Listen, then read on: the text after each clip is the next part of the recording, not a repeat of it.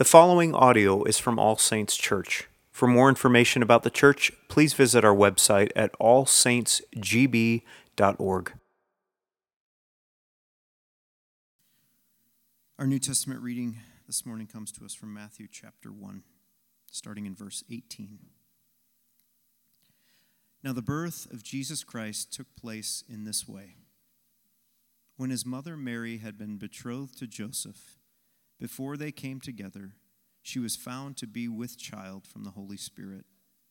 And her husband Joseph, being a just man and unwilling to put her to shame, resolved to divorce her quietly.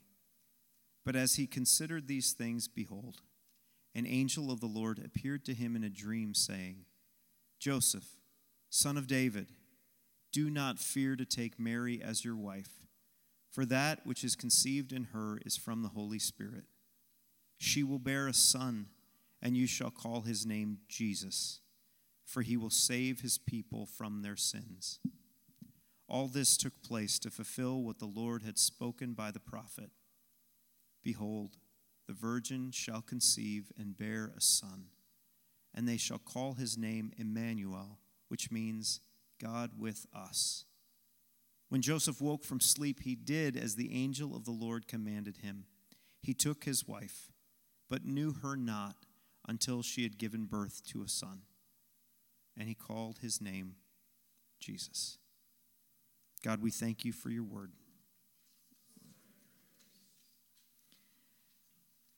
So I know oftentimes I will quote things and sing things and date myself, but one of the one of my favorite songs by Stevie Wonder, if you know who Stevie Wonder is, is a song called Signed, Sealed, Delivered, I'm Yours. But have you ever had the experience where everything you saw that said signed, sealed, delivered was not yours? Ever had a package that you ordered become a great mystery to you. Where in the world is it? A message I received uh, for about three weeks from stamps.com was this message package in transit. And as I tracked my little paring knife that I bought from like a place called Cutting Edge, I mentally noted that it had been signed out by the merchant as leaving Knoxville, Tennessee. Right? It had been sealed by the U.S. Postal Service. They gave it a tracking number. But I watched curiously online as this little parcel made its way every few days from Knoxville to Chicago, closer, to Oshkosh, just an hour away, to Des Moines, Iowa, to Atlanta, Georgia, to Nashville, Tennessee, to back to Knoxville and when it was finally marked as delivered, I, I questioned reality as it was nowhere to be found on my stoop or in the mailbox. And I immediately began suspecting, you know, someone has stolen the package off the stoop until I reached deeper into the mailbox and figured out probably why this package had so much trouble being delivered. The package was teeny tiny, almost the size of a pencil. And it finally made sense to me why a package that was signed, sealed, and delivered was not at least right away mine and in my hands. The writer of the Gospel of Matthew has had a package stolen from him as well. Because word has spread over the years since Jesus has left the building, has left the earth, that the package that he was, labeled Messiah, was to be returned. Just take it back to Amazon. Go to Kohl's and take it back to Amazon. And the main reason for the return wouldn't be that it, he didn't fit right or he was not what people ordered. The main reason in Jewish circles for Jesus' return would be summarized in two words in the other category as you're filling out the reason for your return the reason why the Jewish audience had such difficulty in believing Jesus was the signed, sealed, and delivered package of Messiah from God was this two words virgin birth. A virgin is a woman who's never had relations with a man, would deliver a child into the world. It was inexplicable It was impossible for those two words to coexist. So let's send Jesus back in search of a better fitting Messiah. And the explanation that had been circling around Matthew's day that was given was that Jesus himself was illegitimate. He was a bastard son. He was born out of wedlock from a father other than Joseph, and therefore he was not to be believed as the fulfillment of all of God's people's hopes. So Matthew begins his gospel, his convincing that Jesus is the Messiah after giving us 17 verses of genealogy connecting Jesus to Abraham, the father of faith, and to David, the king of the Jews, he begins with these words in verse 18 Now the birth of Jesus Christ took place in this way. It's Matthew's aim in this gospel to convince his mainly Jewish audience otherwise to convince them that the rescuer of all humanity is signed, sealed, and delivered, and then to ask them this question Will you make him yours? It's a question I want to ask each one of us here today. And we're going to focus on three questions. Three questions that Joseph, who is the focus of Matthew's gospel, Mary is the focus of Luke's gospel, but Joseph is the focus of Matthew's. And he's a man church history has nicknamed something, if you know this. Joseph's nickname in church history is what? Quiet Joseph.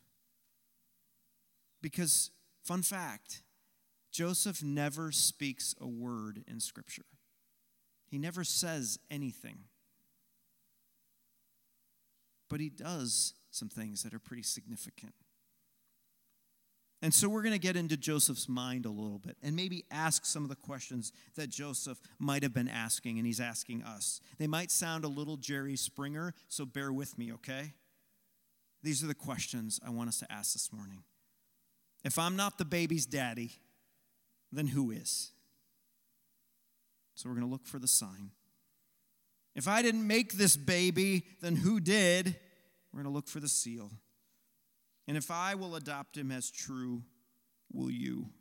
We're going to look at the delivery. First, we're going to look at the sign. If I'm not the baby's daddy, then who is? Let's look at verses 18 to 19. And for the sake of helping us get into Joseph's sandals for a second, I'm going to remove a key phrase, which we'll cover in the next point. So I want you to listen to what I'm about to read. I don't want you to look at it. I want you to just listen to this as if you were Joseph and imagine your response, okay? Mary had been betrothed to Joseph. And betrothal, it's more than an engagement. It is like a year long legal binding contract in which both parties have agreed to live the rest of their lives together as husband and wife, but they've yet to have that final ceremony. Okay? That's what betrothal is. It's different from engagement. And before they came together, which is a polite way of saying before they had sexual relations, which was part of the final ceremony, Mary was found to be with child, almost literally, had a bun in the oven. That's how the Greek translates almost. Let's read that again. Before they came together, Mary was found to be with child. You imagine being Joseph? And her husband Joseph, being a just man and unwilling to put her to shame, resolved to divorce her quietly. So Joseph is not saying anything in this passage. Friends, I would have a whole lot to say about a woman I was planning on marrying getting pregnant with another man's child. But what does Joseph do? He says something by what he does he shows compassion and conviction. He listens and responds to God's law, which is what it means for him to be a just man. In the book of Deuteronomy, Deuteronomy 22, it gives several commands of what you should do in a situation like Joseph's in. This woman could be stoned. But he follows not the letter of the law, but the spirit of the law. Instead of shaming Mary and making her pay by making her deed public, look what Joseph does. He resolves to sign the divorce papers quietly, in the hidden, is how it's translated, with two witnesses. And what is Joseph signing saying? He's saying, This woman is not my wife, and this child is not my son. This woman is not my wife, and this child is not my son. That's what he'd be signing. So, for the Jewish listeners to Matthew's gospel, they have to scratch their heads and wonder about this man's signature and response. It seems so counterintuitive to them. Why not bring her on, Jerry Springer? You know, why not rub the shame in her face? Why not stone her? I remember in college dating a girl and kissing her goodbye for the summer break and then receiving a call from her in the beginning of July to let me know, hey, Chad, I'm engaged. I was so confused. I was so hurt. I was so angry. I wanted to tell everyone what she had done to hurt me. I wanted to gather a troop of people who would be on my side proverbially to stone her and her reputation. But Joseph says nothing. Instead, he resolves to sign the papers which simply say, The woman is not mine and the child is not mine. Joseph's response is a gospel response. It has justice, that not mine, but it has justice combined with compassion. Joseph is still treating Mary and the child as if they were his, not shaming them the sign, the signature on quiet Joseph's response, friends, it's the character of God, who could have easily signed the papers to a rebellious humanity with, not mine. But he still treats us not as our sins deserve. So I want to ask us this question How might God's signature, God's sign, start to look like yours? Maybe I ask the question who has wronged you? That you have the jury in your head and in your heart saying, crucify him or crucify her. You might be even completely justified to take that person to court, but you quietly forgive the matter and walk away. No further explanations given. No discussion or dissertation that you write on Facebook to let everybody know. No. The handwriting of Joseph on this signature doesn't look like earthly human beings who want to just cancel everybody and make everyone pay. Any wrongdoer needs to pay. No, it looks like the pen and the ink is coming from the throne room of heaven and it's signed with his hand. Give up the need to be seen as right. Give up the desire to be the shame storm on someone else's life. No the sign how Joseph responded to not being Jesus' father has clearly come down from heaven. But second, let's look at the seal. If I didn't make this baby, Joseph might be asking, please tell me who did. Look with me at verse 20. But as Joseph considered these things, behold, the gospel writer of Mark loves to use the word immediately to get our attention, but Matthew is going to love to get our attention with this word behold or look. He says, Look, an angel of the Lord appeared to Joseph in a dream, saying, Joseph, son of David, do not fear to take Mary as your wife, for that which is conceived in her is from the Holy Spirit. You got to imagine, Joseph's probably lost a lot of sleep over this botched betrothal, right? What should I do? What will people think? But have you ever, like, struggled with a decision and then you just finally make that decision and you sleep the best night of your life? That's quiet Joseph. He's resolved to do the right thing, to head quietly to the rabbi's place to sign the paperwork, and then in a dream, a messenger of God steps into his REM sleep with first a title and then a command. Title, he says, is this Joseph, son of David. He reminds Joseph of his royal bloodline. No one else is called a son of David in Scripture except who? Jesus. Joseph has a powerful place in the storyline of Messiah because Joseph is next in line to be king. Joseph is king if Israel still had a king. Quiet, humble carpenter Joseph is called king. And Joseph, then, as king, has power to make edicts, to seal documents in wax with his ring. That's what kings do. They seal and they mark things as their own.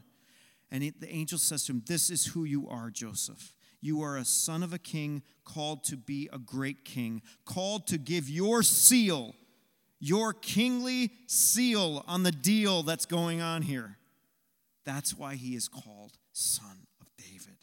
Then he's given a command King, don't be afraid to take Mary as your wife.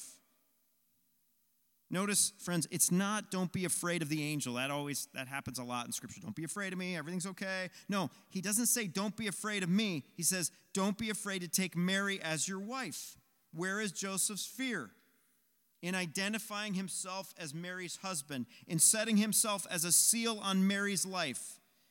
The angel's saying, Don't be afraid what people will say of you, think of you, judge you. Don't be afraid of that. Why? Because the human body that's forming inside of her is from the Holy Spirit. What would be the sign that the Messiah age has come? What would be the sign that Messiah has come? The seal that marks it, friends. The seal that this new kingdom was beginning. All things are being made new. The Jewish audience who's hearing this knows what the sign is. The sign is the Spirit. Let me share with you a few examples of how they would know that. Isaiah 11 says, And the Spirit of the Lord shall rest upon the Messiah. The spirit of wisdom and understanding, counsel and might, the spirit of knowledge and the fear of the Lord. Isaiah 42 Behold, my servant, whom I uphold, my chosen, my Messiah, in whom my soul delights. I have put my spirit upon him. He will bring forth justice to the nations. The seal that marks who did this, who made this baby, is the Holy Spirit of God. Friends, I get frustrated as a pastor, confession, when I see the Spirit's role being minimized and morphed into something that's just super spiritual and having zero to do with humanity and even less to do with Jesus. But I want to ask you a question. When you think about the Spirit's role in Scripture, where does the Spirit first show up on the scene in the beginning of the Bible? Where?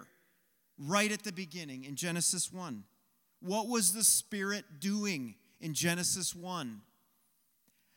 Making heaven and earth, making stuff. That's what the Spirit does. The Spirit makes stuff.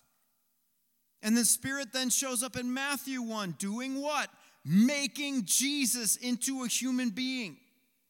If you want to do a litmus test of where you find the Spirit at work, friends, it's not just in speaking in tongues, unless those tongues are making much of Jesus as being fully God and fully man. The Spirit did that.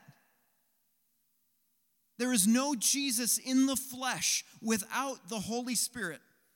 And the Spirit is the seal that now is in us, Scripture says. He's making us, guaranteeing what's going to be finished a world without sin, suffering, and pain. That's what the Spirit's doing. This passage, friends, is a call to us to listen to the Spirit, not to feel warm fuzzies inside of us, but like Joseph, to heed the call as royal children to say, Spirit, what are you making? What are you making right now? That's what the Spirit is all about making much of Jesus.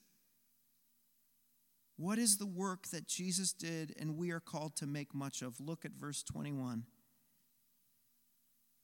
Mary, she will bear a son, and you shall call his name Jesus, for he will save his people from their sins. Part of Joseph's command is to name the next king in the line. His name is Jesus, Yeshua. The Lord is salvation. The Lord will bring you rest. King Joseph is going to have a naming ceremony in declaring him King Jesus, the Lord saves. Verse 22 says, All this took place to fulfill, to bring to completion what the Lord had spoken by the prophet. Behold, look, the virgin shall conceive, says to Joseph, Joseph, rest assured, Mary is a virgin. She's not been with any other man. You don't, you're not betrayed. And bear a son. It's a boy, Joseph. You've got a son, Joseph. And they shall call his name Emmanuel, which means God with us. God has come to be with you and the rest of the world, Joseph. Isaiah 7, which Jacqueline read earlier, this original prophecy was written to a fearful king, King Ahaz, in, in that passage. And King Ahaz was asking the question who's going to save Israel from these enemies that keep coming in on us? And here is the sign being brought to completion. This boy, born of a virgin, will. This son will. God is going to show up on the scene like a firefighter coming to the rescue to save us. And the Spirit of God is the seal who made this happen. Royal children, princes and princesses of God, sinners made saint. What by the Spirit which is sealing you are your hands now making of your life? What by the Spirit are your lives making? Are you making much of yourself in your time, in your talent, in your treasures, or are you making much of Christ? Because a seal without the Spirit is, is going to crack and fall apart. Let us live spirit led lives of setting His royal seal on everything we touch, everything we make. He's making us into disciples that we might become peace, not receivers, not peace consumers, but peace makers. Making peace where there's conflict, shining light where there's darkness, offering hope where there's despair, making disciples when there's so many lost sheep. The seal that's put upon our lives and put upon Christ in this new age to come is the Holy Spirit. Finally, the delivery. Sign, the seal, and the delivery. Joseph might be asking us today if I will adopt him as true, will you? Look at the final two verses, verses 24 and 25 of this passage. As quiet Joseph speaks by what he does. When Joseph woke from sleep, he did as the angel of the Lord commanded him.